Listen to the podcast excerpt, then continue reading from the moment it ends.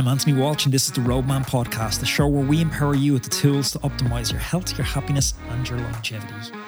Unless you've had your head in the sand, you will have seen that online cycling platforms they're starting to become more and more popular. There's a few reasons. Firstly, we're all increasingly busy, so it's a great use of our time. The training effect working indoors is amazing. Secondly, the roads are so dangerous. They're more dangerous than ever, in my opinion. It seems like every time I go out the door, there's another close pass. And an element I didn't expect was the social component. I can connect and I can ride with friends in other countries. I can reconnect with some of my old teammates from Canada and we can do these virtual rides together, which just wouldn't have been possible years ago. Today, I chat with Matthew Smithson from MyWhoosh. Matt is one of the key figures who's pushing e cycling forward. And today we chat about what the future of indoor cycling looks like. Here's a little taste of what awaits you today. My favourite claim to fame is I think I'd won an A grade club race level race in Sydney every year for like it was 29 years in a row or something. I won at least one That's pretty solid, like. You know, it's always the same. I'll, I'll travel somewhere and I'm looking at what bike do they have in the gym. Do I, I don't ever leave home without my seat, my shoes, and my pedals, right? Because who knows what you're going to end up riding. and on day one, she did two kilometres. It's, it's all she could do. Let's fast forward now, well, what have got nearly 10 years and, and 80,000 kilometres of indoor riding. She doesn't ride outdoors, only rides indoors, only. And thinks we're weird because we want to ride outside.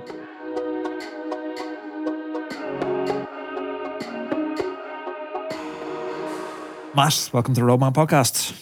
Thanks very much. Glad to be here. How are you, buddy? Yeah, yeah, not too bad at all. A little bit tired, working hard here, and a few things going on with riding bikes and whatever. I'm looking forward to talking about them. Yeah, you've been riding bikes a long time. Yeah, what are we going now? I started when I was 13. I'm now 47. What's that, 33, 34 years? How many of those years have you been competitive racing? Actually putting in, you know, structured training weeks? Yeah, probably 33 of those years. Most of the time. I, I sort of started out racing as a kid, um, grew up with a couple of guys that went on to be pretty good professionals and wearing jerseys and things in Tour de France and stuff like that, living in Parramatta in Sydney. And just like riding my bike, whether I was good at it, bad at it, whatever it is, I still love doing it. I still am one of those guys that um, unfortunately work and family get in the way of riding my bike. So, it, um, you know, you, you get old, you still think you're as fast as you once were. You're not.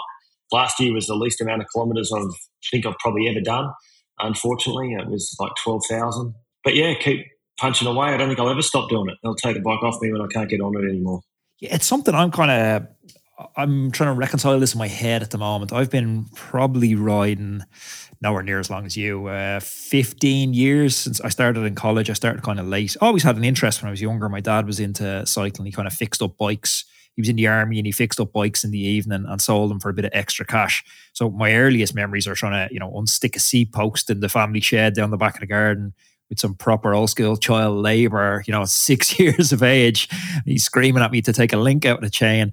But I didn't get into cycling really till I was in university. So I'm about 15 years, I would say, of kind of structured training and trying to get better at cycling. And I suppose I have this annual debate, and I'm kind of having it myself at the moment again, where I'm like, yeah, should I just try something different? Like, should I, you know, should I be going skiing in the winter? Should I be, you know, lacing up the runners and going for a run because I, I'm doing the same thing again. I'm going back to the same races, going back to the same events. And it's like, am I missing out on a whole world of stuff here by doing the same thing year after year? Like, how do you kind of reconcile that and double down each year to keep going again? I really have. It's not easy, I'll be honest, um, especially as you get slower as you get older. Um, and you can't do what you once could do on a bike. And, and I'm not claiming that I'm professional or anything like that. Like, my favourite claim to fame was I think I'd won an A grade club race level race in Sydney every year for like it was 29 years in a row or something. I won at least one That's race. pretty solid. Like, yeah, yeah. And I kept I kept going there. And then last year I didn't win one. Um, and that was the first year that I just you know you're just not competitive where you were. You do the same training, but for me it's just like I, I probably only had half a dozen races last year, and it, it, a lot of times it's been about racing, and I really struggled with that. And I struggled with anxiety is not the right word, but I always struggled for when I was about 42 or 43 to go, when's the day that I'm not good enough at this level anymore? Does that make sense? Like, when is all yeah. the effort and not seeing family and not doing your work as well as you can and all of those things? When does that sort of start to go, well, I just let everyone down because I didn't finish the race or, or those types of things? And so I sort of really struggled with that with racing but it was funny when I stopped doing as much racing, I started doing more and more training. So to me, it's not really even about racing my bike. It's just I've come to the realization it's just what I do. I've come to the realization it's just the best sport in the world. I quite often say to my wife, and, and this is a bit of an awful thing to say, I said, but if I ever, if something happens to me out training, I have a heart attack or I unfortunately get hit by a car or something, I said, don't blame the sport because without the sport, I wouldn't have all of these things that I have today. I, I, you know, I've got health. I'd be some grumpy guy working in a factory somewhere probably. But cycling's given me the confidence. It's introduced me to people. It's taken me around the world. Like I was in Egypt a week or two ago for work um, with some things there where we sponsored, uh, did some sponsorship stuff over there. And I'm like, how does a guy from Western Sydney who jumped on a bike at 13 end up in Egypt because of cycling, right? And not racing a bike. So for me, it's easy to stay motivated. I just like doing it. And I try running. I've tried that every year. I try to go for a run about this time, and I think two runs is about my record till my calf tears and it's all over. You know what happened to me last year for the first time? So I've been riding for roughly 15 years. I've ridden full time. I still have a Cat 1 license in Ireland. But maybe like you, last year was the first year I didn't win a race in oh, God knows how long. Didn't even win a club league race. Now, I didn't race that much. And so I was still kind of thinking, no, numbers are still quite good. So I can still in my head do this kind of dance like, oh, if I race more, maybe I would have won. But the reality is it's black and white. I didn't win a race. But towards the end of the season, I had an experience which was humbling and it's been something that's given me so much gratitude since. I went with a friend who's just retired as pro and we tried to do one of these FKTs, the fastest known time. So we have a trail here that's like 12 and a half hours long, gravel trail.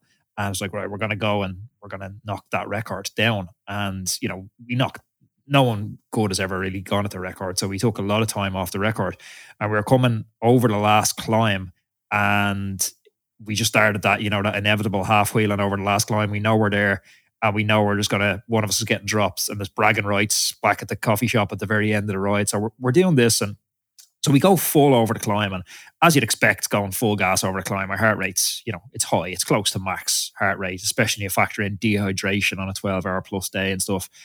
But I get to the top of the climb, and my Garmin is in power save mode, so I can't see it anymore. You know the way it turns off when your battery's getting low. But I feel like I've made a max effort. Now I'm on the descent, and it's a five k descent, but I still feel like I'm making a max effort.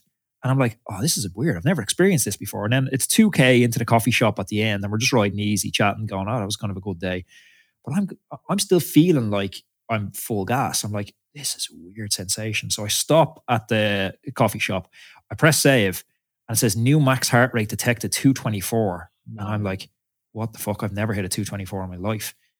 And so I don't even say anything to him. I'm just like, okay, like that could have been earlier in the ride, or it could have been a glitch or something. So I save the file and I restart a new file so I can see the heart rate. And I'm standing there at the coffee shop at still 218 beats. And I'm like thinking to myself, like, I don't even say anything. I'm like, this is where it ends. Like, we're so far in the wilderness. There's no calling an ambulance here. This is like, this is where it ends. And I sat there for guts of a half an hour until my heart rate came down. And then call a friend. He's like, look, that don't sound good. He, he, was a doctor. He's like, you need to get into a cardiac consultant like ASAP. So I'll get in there as soon as I can the next morning. And like going to sleep that night, I was literally like, I'm not going to wake up tomorrow. Like the first time I've ever had thoughts of my own mortality. And I go in there and anyway, they run a bunch of tests, stress tests, all this. And he says, now look, it was massive dehydration and a viral infection. You could have had COVID or something and you didn't realize and it spiked your heart rate.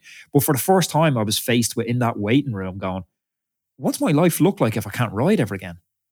Yeah. And it's a weird feeling. It's like to have something that I wasn't sure I still needed in my life. I'm like, oh, do I need cycle? I feel like I've I've definitely gone as far as I can go. I'm not going to win a bigger race than I've won. My and I was like, do I need it? And I, I was unsure about that until someone said to me briefly, no, it's gone. You can't do it anymore. And it's like, oh, I really miss it, even though I haven't lost it.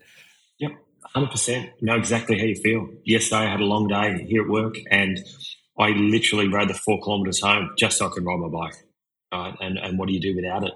Um, I've had a mate similar situation. He can't ride anymore um, out of what happened with him, um, and so he's just decided not to tell the doctor he's not riding his bike, and he's just running. Right. So, uh, to me, I don't know whether it's about riding the bike or is it this ability to continue to push? Is that what we like?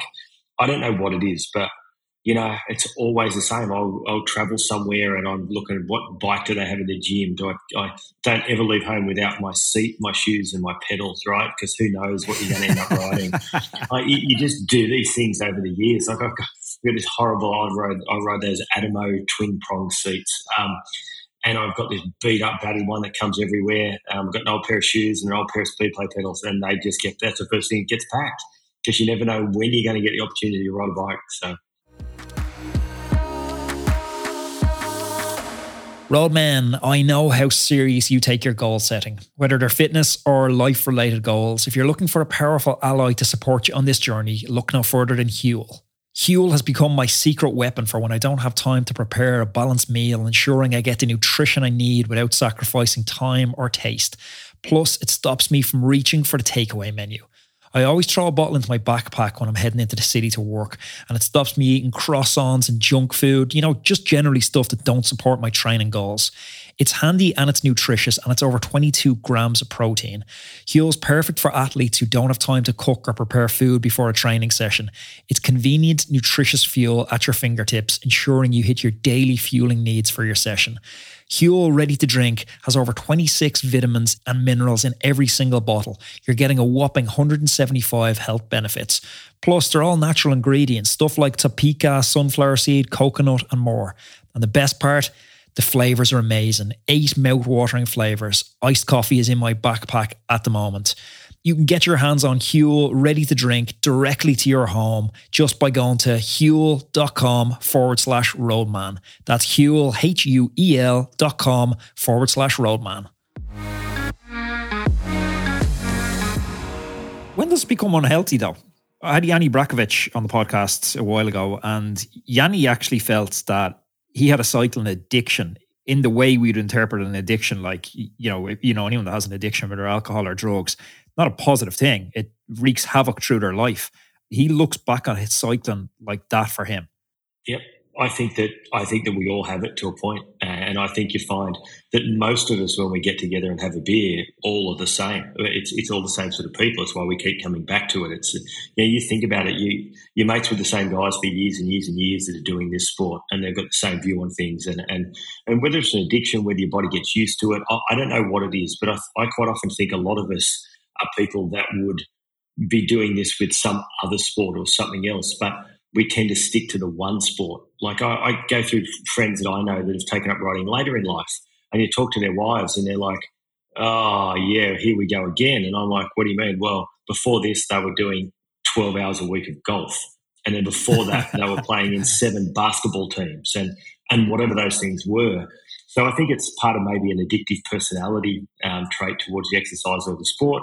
But for me, it's not even just about that. I love the bikes. I love the technology. I love the nostalgia. I love the indoor training, the outdoor training, all of the things that go around it. Yeah. I'm interested in. But I've always made a rule of I'm not going to let it get in front of family and, and things like that. So, you know, I've not missed my kids playing soccer or, or you know, whatever it is that they do. I'll go training at you know, four thirty, five o'clock in the morning and home for that. Maybe I'm grumpy and tired when I shouldn't be, but I've certainly always, I've not pushed it to that level. Yeah, I I speak to and I try and delve into this question as much for an answer for myself as listeners quite a bit. And one of the best answers I've got to it as to why we ride, it's like because of what's the alternative? Like if you don't ride, Matt is a different Matt. Like you're a different person. You're not the person that your wife met. You're not the person that your kids love. You're a different version of you. And it's like so there almost is no alternative to the to the life we live. Yep. I'm exceptionally overweight and I'm tired and cranky all the time. And yeah, I, I know exactly what I'm like when I when I don't ride. Um, I think the longest I've gone without riding in in 30 odd years is like six days or seven days. It's um you know, I just keep doing it because I know what happens. There's been times where it's only been 100k a week. Don't get me wrong, but yeah, I, my wife says to me sometimes you need to go for a ride. So she sort of knows how it all fits together. But yeah, I think there's plenty of us. And and as I always say, the best part about the sport and even about this, you don't have to be good at it to be like us. I'm not that good at it. Um, there's plenty of people better than me or not as good as me, but that feel the same. It's this real equalizer, and we get on a bike. We're all equal. We all, you know, can you can be riding with somebody that's the prime minister of Australia one day, and you know, uh, someone that's at a lower level job the next day. And because we're riding together, we're all the same person, right? So there's not a lot of sports that are like that. And the only real hierarchy in it is, you know, the fitter and the better the guy on the bike, he just decides where the ride's going, right? That's about as far as it goes with us. So, yeah, there's all that sort of stuff that you love with it as well, which is very different to, I suppose, lots of other sports. But I've noticed over the years I've started to do more and more stuff riding by myself than in groups. Um, I don't know whether that's just an age thing or I don't know people like I used to. I'm not sure, but uh, I'm going to keep doing it, put it that way. It's funny you talk about that riding with anyone. Uh, a couple of years back, there's there's a group of my friends, and they're not in they're not cyclists at all by any definition. They've never done a sportif even from some of these lads. At best, it's maybe an excuse to get away from the misses for the weekend. So they say they're going on a cycling trip. So there's a group of them, and there's maybe 10 of them, but they're super casual cyclists. Now, I can't emphasize how casual they are. They wouldn't do an hour a week and th- they do this kind of annual trip around Ireland. So they go day one, day two, and they're kind of winding their way down the coast. But some of them have come in from the US, and some of them are friends of friends. So everyone in this group doesn't know each other. So I arrive on maybe the fifth day of this trip, and I chat to one of the American lads, and I was like, "Oh, good spin today." He's like, "Ah, not really. Like there was only me and one other lad." I was like, all right, what happened? He's like, oh, well, we all went out on the piss the night before. So everyone was hungover. Then we woke up and it was pouring rain. I was like, oh, who are you riding with? And he's like, I don't know, some lad, it's, probably a farmer or something. Uh, you know, he's he didn't look, you know, super kind of slick, super city, that kind of New York look that, you know, my American buddy was used to. And it transpires that the guy who'd popped in that he was riding with all day was actually the Prime Minister of Ireland, the Taoiseach over here. and he had no idea. But it's just like, goes to underpin that you can be riding with absolutely anybody. And if they don't have, you know, you don't wear it $20,000 suit and watch when you're on the bike. Everyone looks the same. No, exactly, exactly. We had the guy that went on to be prime minister, uh, uh, premier of New South Wales, uh, an area in um, Australia. Um, he used to live in my garage as a teenager. He was a bike rider. He lived he lived 100 kilometres away, so he in between um, his university lectures, we lived halfway, and there was a place you could ride quite safely where I lived. And so he'd keep all his stuff at my house and sleep on the floor three days a week. And you just don't realize who it's going to be as you as you get older and, and learn and, and meet different people. And I think that's the best part about the sport, to be honest. And it's accessible to, to just about everyone. What's the biggest changes you've noticed in 35 years riding? Uh, look, I think the acceptance since the, I suppose I call it the Armstrong era um, of more people like you and I, I, I, suppose, adapted, more Westerners adapted to the sport. It became a little bit more um, a little bit more trendy. Like I, remember a day when I didn't know a person that had a racing bike apart from the guys that I raced or trained with, right? Now everyone I know seems to have a racing bike or a mountain bike or, or whatever it is. So the acceptability, I suppose, of the sport is is certainly the biggest change that I've seen. Um, I've seen, you know, lots of stuff come and go with bikes and technologies and, and all that sort of stuff. And the bikes we have today are just absolute monsters of things. Like, yeah, they're just indestructible. I'm I'm riding an S5 Cervelo now that's four years old. It's done 60, 70,000 K and it's like brand new. I'm trying to do that on an old aluminium bike with down tube shifters. It just, yeah, all this stuff around steel's real and, and all this. It's just what we what we have today technology wise is huge and and how much faster we ride.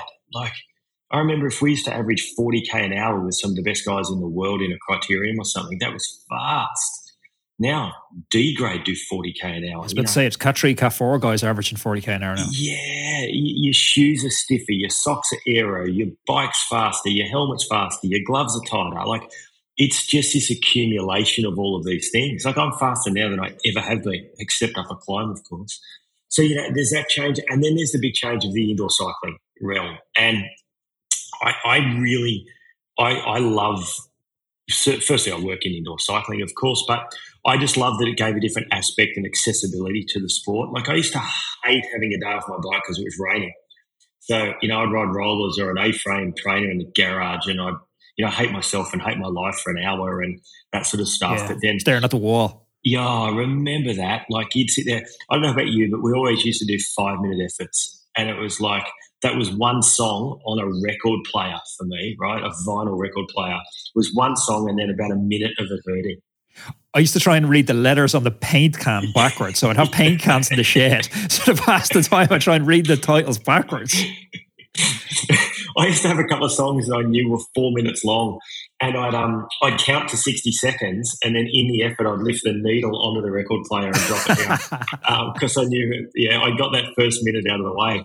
But uh, they were they were torrid times, right? But you knew that there was something in it. Even even thirty years ago, we, you knew that it made you faster, it made you stronger, and and then where it's come through all the evolutions of that into you know, the A-frame trainer out of your rollers, uh, into magnetic and then fan force stuff, into the smart trainers and the stuff in the early days that, that TrainerRoad did was like, I can follow a line on a screen, like, wow, right? And, you know, and then into, into the online platforms and, and the ability to build communities and to race and, and to do all that stuff. It's just, it, it, it's, I think it's given longevity to the sport for a lot of people, me included, because I don't know how much I'd do without it. Um, but I also think that it's it's changed racing uh, in the real world dramatically as well. So yeah, there's lots of stuff with it. I think also there's you mentioned Armstrong, and I think that was one of the inflection points where it almost democratized cycling. It went from being because this is a pre-internet age as well. Like I didn't know how to find my local cycling club when I was a student, and that's yes. wild for people who are younger than thirty listening to. I didn't know where this group of people met up, and now on the internet, no matter how weird your hobby, if you're into you know dressing up as a lizard, there's a group of people on the internet that like dressing up as lizards, and it's easy to find them. It wasn't easy to find other people who had your hobby back in the day. Now it's super easy so Armstrong really democratized that. But what I'm seeing as well is I'm a big YouTube consumer. I love listening to YouTube, watching YouTube stuff. I'll do it instead of Netflix all day long. We're seeing this huge move now to this. They're calling it zone two training. You know, any cyclist has known what this is for, you know, 15, 20 years. It's just, it's going for your easy ride. But we're seeing a really fashionable move with like, you know, Dr. Rhonda Patrick, Peter Attia, Andrew Huberman, all talking about this importance of indoor training and the wildest thing is happening. Like my neighbors who chain smoke and they drink, you know, five nights a week, functional alcoholics by most definitions, they're starting to talk about, oh, hey, I downloaded MyWhoosh or I'm on a Wattbike and I'm doing some zone two work. And you're like, what is going on? But there's a whole new yeah. Type of person getting into this sport for longevity reasons. Yeah, no, look, there certainly is. And I'll tell a quick story about my wife. So my wife is a she's a PE teacher at school, so she understands sport. Don't get me wrong, but she's never ridden a bike, never at all. We've been to Tour de France's and watched them. She's been all around the place watching me in the rain and the cold racing bikes. Never, never had the inclination to do much of it at all. Um, got quite ill, had blood clots in her lungs. Um, on blood thinners, all this type of stuff. And she got up one morning after a year in bed, being ill and, and, and trying to recover. She said, I can't live like this. I, I, I want you to set up the, that trainer over there. I want to ride a bike. Can you put a bike together for me? And on day one, she did two kilometres. It's, it's all she could do. Let's fast forward now, well, what have we got, nearly 10 years and, and 80,000 kilometres of indoor riding. She doesn't ride outdoors, only rides indoors, only. And thinks we're weird because we want to ride outside. So she's on these she's on platforms. Um, she knows people. She's made friends around the world. Yeah, loves it. Like thinks we're mental for riding outside. So there's plenty of those people out there too. Yeah, and you know what? The way I'm not sure what it's like over uh, where you're eh, where you're living in, in sort of between. Are you between Oz and UAE, or are you full time in UAE? No, I'm full time in UAE now. I live in Abu Dhabi. What's the traffic situation like over there? I know in Ireland now it's getting combative between cyclists oh, and drivers. Well, don't start me about Sydney. Like Sydney's a point where you, you nearly can't ride now if you want to um, be safe on the road. If you're not riding a path or a park, you're in big trouble. But it's really amazing here. It's it's bizarre. It's a bizarre world, right? Abu Dhabi is just the best place. And the problem here is most of the roads are six or eight lane freeways, so it's it's it's sort of a long, thin place um, and you've got sort of two or three main freeways. And then you only have roads that are 500, 800 meters long that crisscross the freeways. So you constantly jump onto a freeway. So it's a little bit difficult to ride and not be on the freeway here. But when you're riding, the people are just not used to bike riders on the road because it's quite a new thing here. Yeah. And they give you literally three lanes wide. They go around. They're terrified. And, and, and, yeah, they're terrified to, to hit you, um, which is very different to, I'm presuming, Ireland and Sydney. Um, but what's great here is they realise that it's not something you're used to and it can be difficult with all the freeways. Whilst there is some road riding you can certainly do, certainly once you get out of Abu Dhabi, there's you know, Jebel Hafeet Climb and all those places. But they've built all these um, places to ride. Like you can ride the Yas Formula One circuit every day of the week. That's unreal. like five and a half K laps. And some nights there's three and 4,000 people riding around there. There's Hudayriyat Island, which I think now is 10 or 11 kilometres a lap. There's all these internal laps. They're making it bigger. There's um, Al Wathba, which is about a 20 minute drive from here, and it's a 40k lap, I think it is. And there's hills out the back of it. So they're really, cycling here actually is really easy. That You just got to jump in your car sometimes to do it. But then you've got the summer and the heat and so that's where indoor cycling just becomes it's it's really the only way for a couple of months a year that you can ride. And I think that's certainly one of the reasons why MyWhoosh should have started and kicked off. It's something that people could use here for free, um, and that you know it, it got you out of that that heat in the summer.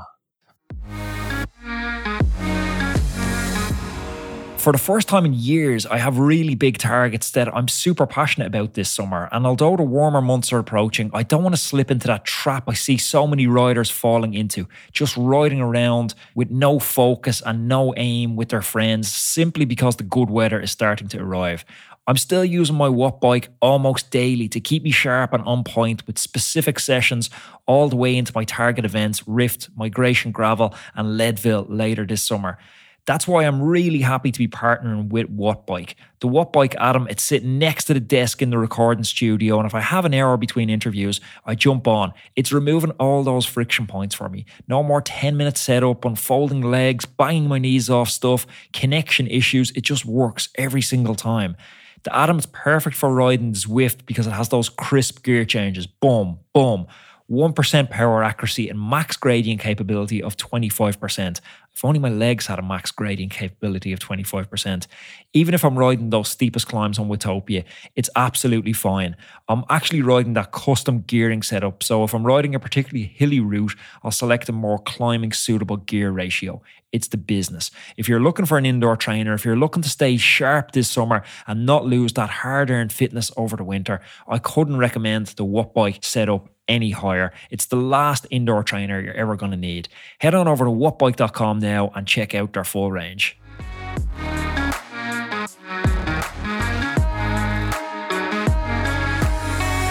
A few years ago, I saw a huge gap in the market for an app that was like a cycling coach, but in your pocket.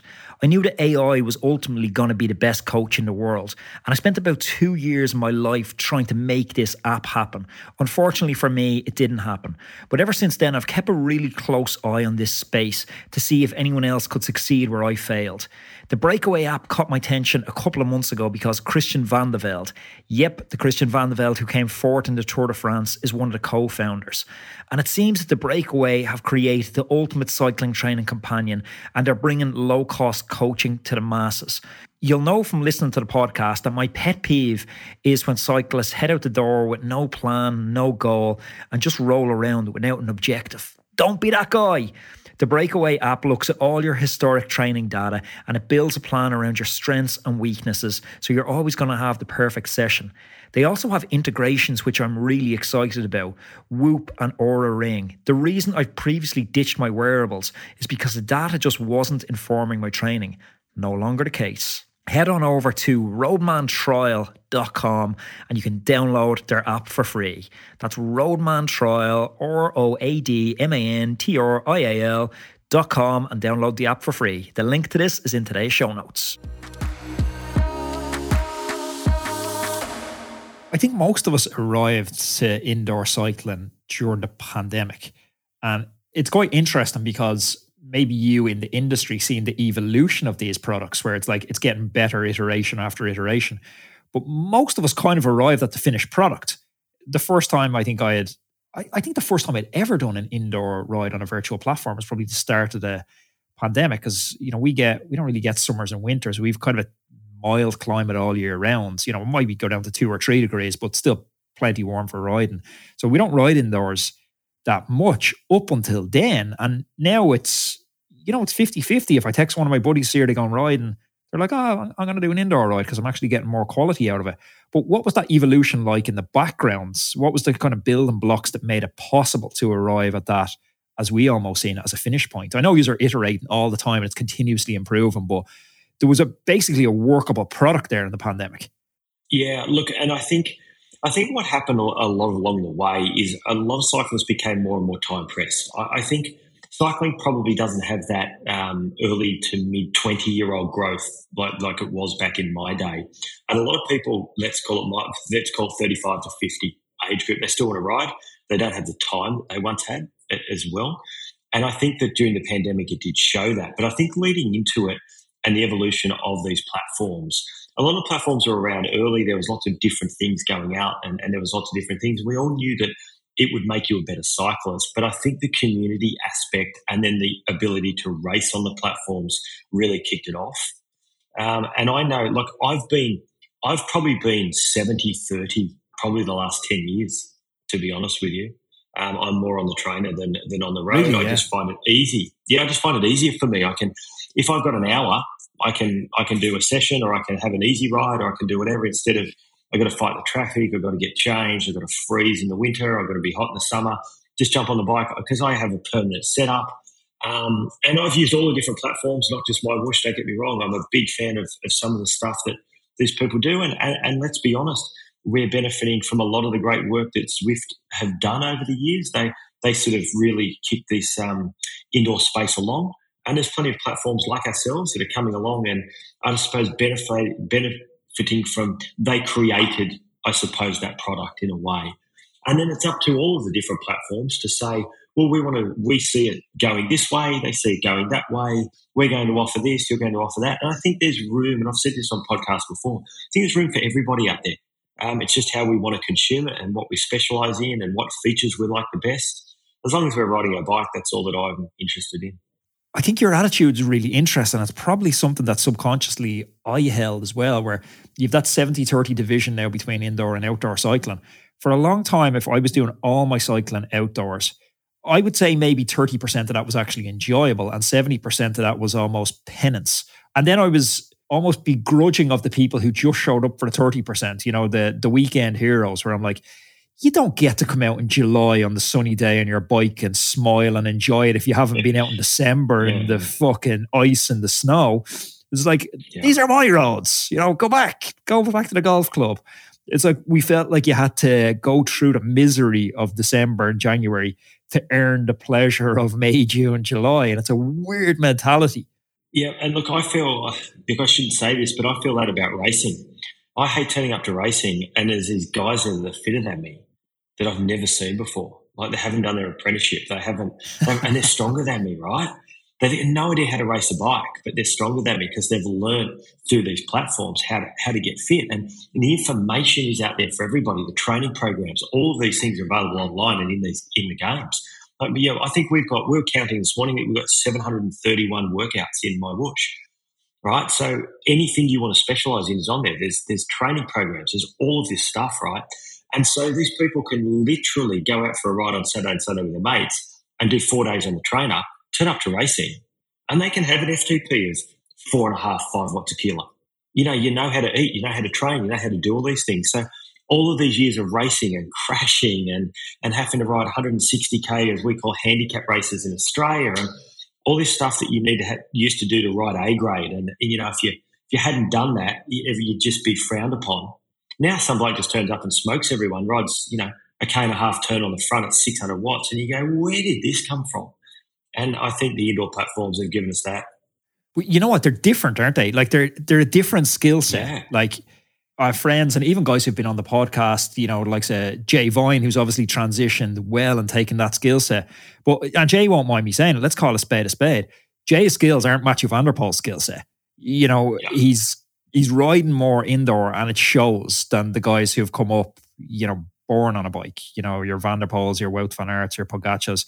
You can see they were almost they came out with a womb on a bike and they've been riding it ever since. So there's a different skill set. So, and not even to judge or label that one skill set's better than another, but e racing does require a different skill set than road racing. Do you think we're going to see a different sort of champion emerge in these e-racing platforms? Because I know the financial rewards are massive now for e-racing as well. Yeah, so we've got near three hundred thousand US dollars a month split equally across men and women. Like that's big money, right? That's big insane. money in any, in any sense. We've got certain races that have made, I would say, in excess of 150,000 US dollars last year racing on on MyWhoosh alone, right? But I've been part of this part of side of it for a few years, and, and to answer your question, what we're seeing now is these guys are making numbers very differently. They're making numbers that are higher than than pros.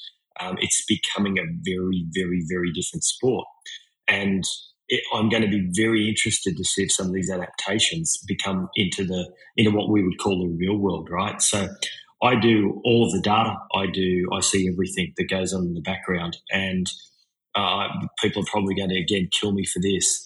But I can tell you, guys are riding 40 minutes out of the seat at 55 RPM. It's five, five and a half, six watts a kilo.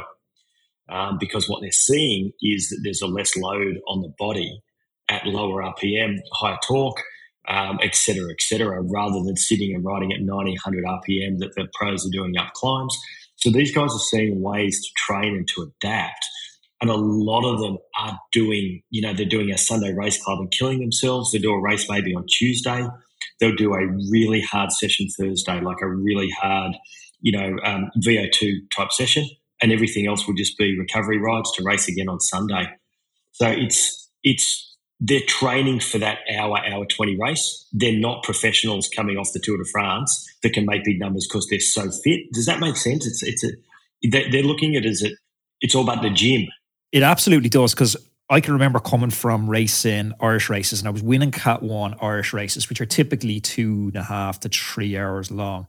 And then moving across to Canada and starting to train with Michael Barry, who was riding for Sky at the time and he was riding Grand Tours and getting a lesson in exactly that where you know maybe i had a five minute power where i could do 480 490 watts.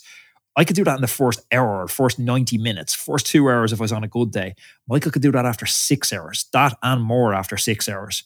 There's a difference when you're riding those you know liège bastogne liège distances. And you don't need that for esports. So it develops you know almost like the difference between a usain bolt and a Gebrselassie. You know they're, they're two different athletes yeah, and and we got guys that they're treating it like it's a heavy gym session. One of our top um, Cat Two riders, a gentleman called Phil Graves, um, he's a genuine five five and a half watt a kilo guy, and he treats the race like it's a heavy gym session. He rides a massive gear. He trains around all of this sort of stuff. And the difference that he he sees in his riding, it, his outdoor is is nothing like it was once upon a time, but his indoor power is is just through the roof. Um, and it's I'm going to try that later on. This mad low cadence. Yeah, I do, yeah, it doesn't work for me. Let me tell you. Um, but there's a real lot of it going on, and these guys they're just finding different ways to do it.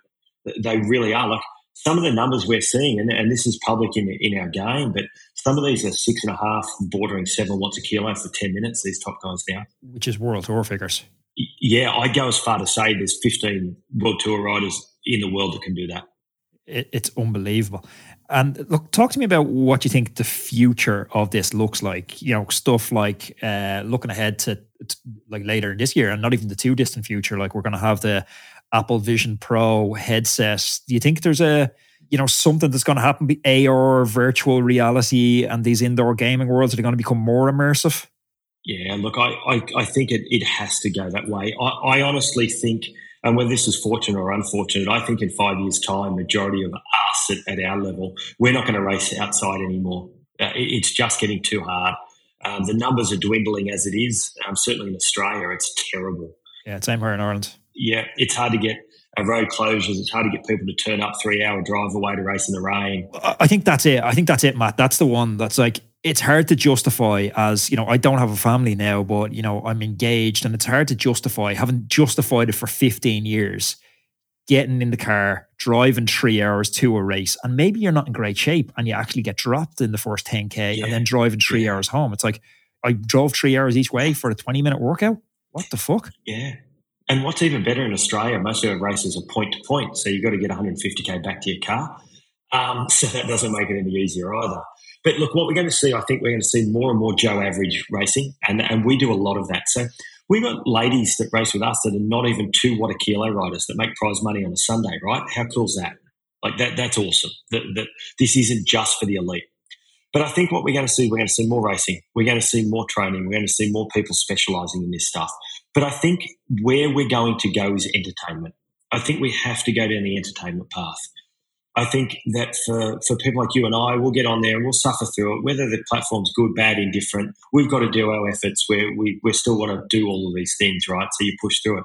People like you were saying, your neighbours that like a drink and a smoke, they want to be entertained in their zone too, right? So what does that look like? Does it look like is it does it turn into Mario Kart at some point? Do, do we have algorithms in the game where it matches you and I based on either ability or it throttles your power back to mine? And you've got to race around for 10 minutes and pick up rings and do backflips? Is it VR? I, I don't know where it's going to go, but I really think we're going to see a combination of gaming and sport. I, I think there's a no brainer there. I think that the sport itself is going to become a well renowned aspect of cycling. So that we're going to have mountain biking, we're going to have road cycling, and this is going to become standalone for the simple reasons we're all going to do it at some point in the future right? So, so I think those things are definitely going to happen. Um, but I think the entertainment factor, um, I think that's where we've still got a bit to go. I, I've said to a few people over the years that we went, as we spoke about, riding rollers into an A trainer, into some TrainerRoad stuff, into sort of that Zwift group ride type mentality. That's all stuff's been around 10 years now. People are getting even bored with those things. So what's next? How do we keep them engaged? That's that's what we're looking at. Yeah, I think it's going to be a combination of hardware and software. And we have seen this. I call it the Netflixification of cycling. I had a coach back in the day, and you know, you'd open up your it was an Excel sheet back in the day I used to get for training, and you'd open up this Excel sheet back in the day, and it'd be six hours, look over hedges, five hours, look over hedges, six hours, look over hedges. And that was just his way of saying, you're just going out and riding. You're just riding zone two. But if you gave that to someone, you know, two years later, five years later, you had this evolution where people had to be entertained in their sessions. And that came initially in the form of, okay, we'll do these cadence efforts in the middle of the session. Change your hand position from your holds to your drops, you know, add a zone three effort in in the middle. It was all nonsense. It was all ways of disguising your zone two session as something else. And we're seeing just that constant evolution of this into the gaming platforms now, where, yeah, there's a dual purpose in this. Yes, you want people to get the physiological adaptation and get stronger, but you also don't want them to turn off the game after two minutes either. So they start to become more and more entertaining to engage us. And so I see it as a hardware and software in tandem coming together to create this, you know, hopefully quite immersive experience. Yeah, I, I think uh, that's definitely where it's going to go. It, I, I think that it still lacks a little bit in, in communication. I think it's a little bit still difficult to communicate with your friends. I think that's something we really need to work on. Um, Typing's hard when you're sweaty hands and you're on the limit. And- yeah, and there's a microphone and, and, whatever. But I think as these things adapt, like you know these earpods I've got in now, and we've got VR, and and I can have rides with my mates, and we can talk the same rubbish we would have talked out on the road. It's like I, I train with a thing called an air hub, right, um, out on the road, so that it slows me down, so I can ride with my wife or ride with people that maybe not quite as strong as me. But I can do all that stuff indoors now, and I can ride with different people, and we can have the same chats. I just see it becoming bigger and bigger and bigger. I really do. Matt, thank you very much for your time. I think it's an interesting evolution and you're definitely at the forefront of it. So thanks for what you guys do and thanks for sharing your time so kindly today. Yeah, no worries. Thank you very much for, for having us. Great podcast. And yeah, if you need me again, give me a call. Thanks very much.